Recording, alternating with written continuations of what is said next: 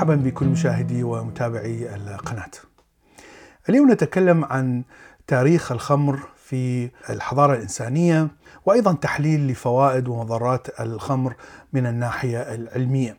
في البداية تعريف بسيط للخمر ما هو في الطبيعة وهو عندما تتحول السكريات داخل الفواكه إلى مادة الإيثانول بفعل كائن أحادي الخلية يسمى بالخميرة أو ييست وهذا الكائن ينتمي إلى عائلة الفطريات فنجاي والإيثانول هو المركب الذي ينتج عن عمل الخميرة وهو الذي معروف اليوم بالخمر. طبعا نحن نعرف أن الخمر يتكون في الطبيعة بشكل طبيعي. عندما تبقى الثمار المليئة بالسكر بدون أن تأكلها الحيوانات ممكن أن يتحول هذا السكر إلى مركب الإيثانول أو إلى الخمر نتيجة لوجود الخميرة الكائن أحادي الخلية في الجو. ومعروف أن الحيوانات في الطبيعة تستطعم هذه الثمار لما فيها من تأثير على المزاج فهناك كثير من المشاهدات بوجود حيوانات قد تأثرت نتيجة لأكلها لهذه الثمار المخمرة وأيضا اكتشف أن الإنسان قد استطاع صنع الخمر وليس فقط بحث عنه في الطبيعة تزامنا مع اكتشاف الزراعة. معروف أن القرى أو المستعمرات الإنسانية في الهلال الخصيب في الشرق الأوسط الزراعة هناك اكتشفت تقريبا 15 ألف سنة وهناك كثير من الحفريات التي تثبت هذا الكلام في تركيا فلسطين إيران العراق تقريبا كل الشرق الأوسط. أيضا اكتشفت في حيفا شمال فلسطين اكتشف كهف تقريبا قبل 13 ألف سنة يحتوي على مادة البيرة وهي يعتقد أنها تكونت من الحنطة والشعير. طبعا الحنطة والشعير هي كانت المادة الأساسية التي استعملت في الزراعة في منطقة الشرق الأوسط. أيضا في سبعة آلاف سنة قبل الميلاد اكتشف في الصين أيضا بقايا لمعمل لصناعة الخمر. طبعا في الصين الحضارة بدأت أو الزراعة بدأت اعتمادا على الرز. لهذا اكتشف أن الخمر قد صنع من الرز ومن العسل ومن العنب. وأيضا في ستة آلاف سنة ونصف قبل الميلاد وجدت آثار لوجود النبيذ وهو خمر العنب في الشرق الأوسط أيضا. أيضا اكتشفت الخمر تقريبا 2000 سنة قبل الميلاد في قدماء المكسيك وهم الحضارة التي أتت قبل الإنكا وهناك أيضا آثار لوجود بيرة في وسط آسيا أو ما يعرف بجورجيا جمهورية جورجيا اليوم تقريبا 6000 سنة قبل الميلاد.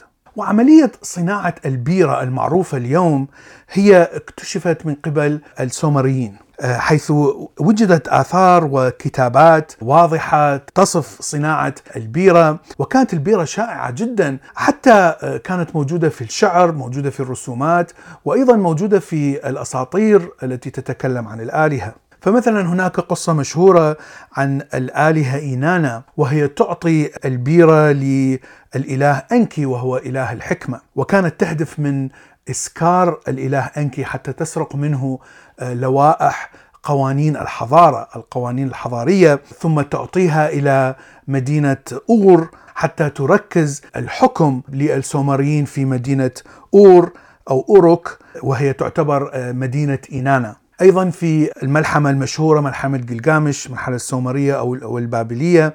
أيضا تتكلم عن كيف أن أنكيدو وهو كان محارب فظ وخشن وغير متحضر. كيف أن شامهات وهي كاهنة في معبد قد حولته إلى إنسان مهذب ومتحضر بعدة أشياء من ضمنها كانت تقدم له الخمر أو البيرة. واعتبر السومريين أن البيرة هي هدية من الآلهة حتى تعطي للناس السعادة والصحة. وفي عصر البابليين تحولت صناعة البيرة إلى صناعة تجارية مربحة وحتى كانت تذكر في قوانين حمورابي في مسلته المشهورة.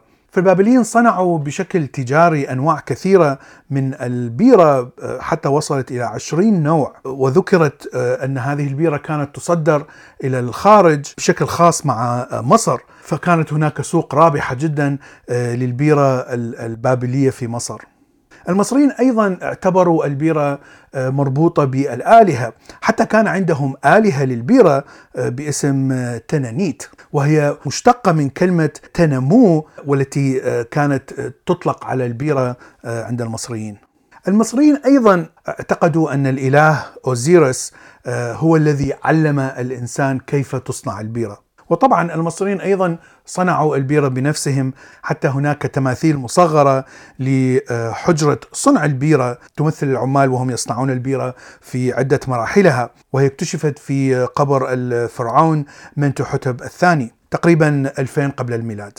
والبيرة انتقلت من مصر إلى الإغريق وكلمة زيثوس هي الكلمة اللي أطلقت على البير من الإغريق أتت من كلمة زيتم وهي كلمة مصرية هناك ذكر لفائدة البيرة بشكل طبي آه، من السومريين والمصريين. فيعني أن فكرة أن الخمر تعطي فائدة كانت موجودة ومنتشرة في الشرق الأوسط يعني 2000 سنة آه، قبل آه، الميلاد. ونراها حتى في توراة اليهود الذي ينصح بتناول الكحول الذين في حالات قرب من الموت أو الذين لديهم آلام شديدة أو كآبة شديدة مثلا. والشيء جدير بالذكر أن العلماء في الحضارة الإسلامية مثل جابر بن حيان والكندي والرازي قد وصفوا عملية التقطير وطوروها إلى درجة بحيث يكون نسبة الكحول أو نسبة الإيثانول تكون آه، صافية جدا ولا تحتوي على شوائب، وبشكل خاص ترجمت كتابات الكندي حول عملية التقطير إلى أوروبا تقريبا في القرن التاسع الميلادي حيث انتقلت منها إلى أوروبا ومن هنا بدأت تستعمل هذه الطريقة في التقطير لصنع أجود أنواع من الكحول والتي هي تستخدم لحد اليوم. فالفضل يعود إلى الكندي في اختراع وتحسين عملية التقطير لكي آه، يصنع الخمر الجودة العالية. وأيضا يستعمل تستعمل نفس الطريقة في صنع آه، الكحول الطبي والذي يسمى برابينج الكحول ويستعمل طبعا في التعقيم في المستشفيات. اذا كيف يؤثر الخمر على الدماغ وعلى الإنسان؟ الخمر أو الكحول أو أو مادة الإيثانول عندما تدخل إلى الدم وتنتقل إلى الدماغ فهي تؤثر على قابلية الخلايا داخل الدماغ بالاتصال فيما بينها. لكن طبعا هذه تأثير الأساسي، هناك تأثيرات جانبية أخرى. فمثلا التأثير الجانبي المعروف والذي كان سبب في تناول الإنسان للكحول هو الشعور بالسعادة. لأن بداية وصول الكحول إلى الدماغ وأول تأثير هو زيادة في الدوبامين. والدوبامين هو هرمون الذي يشعر الإنسان باللذة والمتعة والسعادة. فهذا الشعور بالسعادة أيضا يأتي مع شعور بالاسترخاء لكنه أيضا ممكن أن يؤثر على الذاكرة أو يؤثر على المنطق.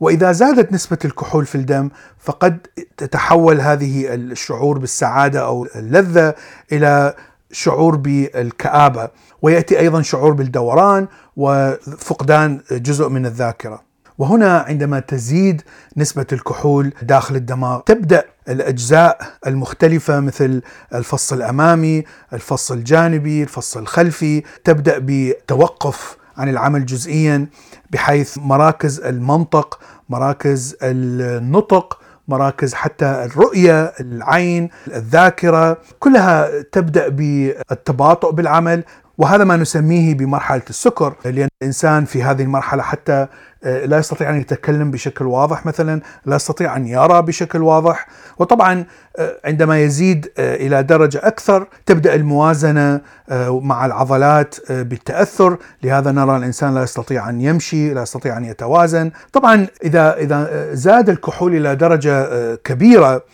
طبعا تصل يصل الإنسان إلى غيبوبة وفعليا بعد الغيبوبة يموت الإنسان. المشكلة أن شرب الخمر الشديد على فترة طويلة يوميا مثلا يؤدي إلى كثير من المشاكل. والمشكلة كما ذكرنا عندما يتناول الإنسان الخمر فهناك زيادة في نسبة الدوبامين وهو هرمون اللذة والسعادة. فعلى المدى البعيد فإن الكحول يكون آه، مادة ضرورية للدماغ حتى ينتج آه، الدوبامين. ولهذا يتحول الشخص إلى مدمن لأنه دائما يحتاج إلى مادة الكحول حتى يشعر بزيادة آه، الدوبامين. هناك أيضا طبعا مشاكل في القلب آه، وهو فالكحول يؤثر على عمل عضلات القلب بشكل خاص ويؤثر أيضا على الكهربائية التي تسيطر على القلب وأيضا يزيد بضغط الدم.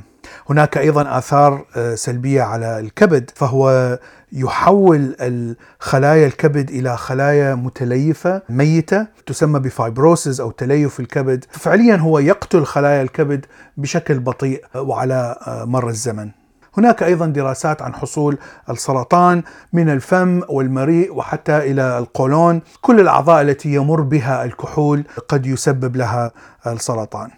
وكل هذه المضارات تأتي من تناول الخمر أو الكحول بشكل كبير. إذا ما هي فوائد الكحول؟ فمثلا شرب كمية قليلة من الخمر كل يوم أو كل أسبوع آه، فيه فوائد. والفائدة الأولى هي زيادة الكوليسترول المفيد في الجسم أو ما يسمى ب HDL مما يمنع حصول آه، أمراض القلب. ولأن الكحول أيضا يسبب إضرار مثل الشاي والقهوة فعملية الإدرار المستمر أيضا تساعد في تنظيف الكلية والمثانة وتقلل من حصول آه، الحصى في الكلية والمثانة.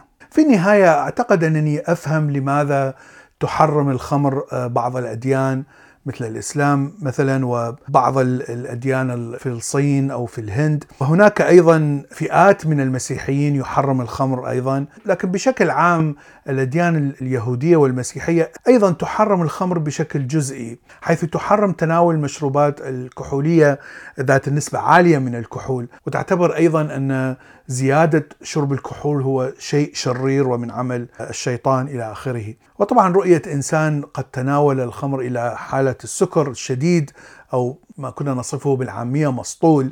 آه، يعني شيء ليس بالمنظر الجميل. حيث تعرف أن هذا الإنسان قد فقد السيطرة على الوعي، فقد السيطرة على المنطق، كلامه مثلا قد يكون بذيء وقد يكون طفولي، فأعتقد أن هذا سبب كافي أننا نبتعد عن شرب الخمر بشكل شديد وقد نتناول الخمر لكن بقدر بسيط جدا حتى نأخذ الفوائد ولا نتأثر بالضرر البعيد المدى. شكرا لكم وإلى لقاء آخر في حلقة أخرى.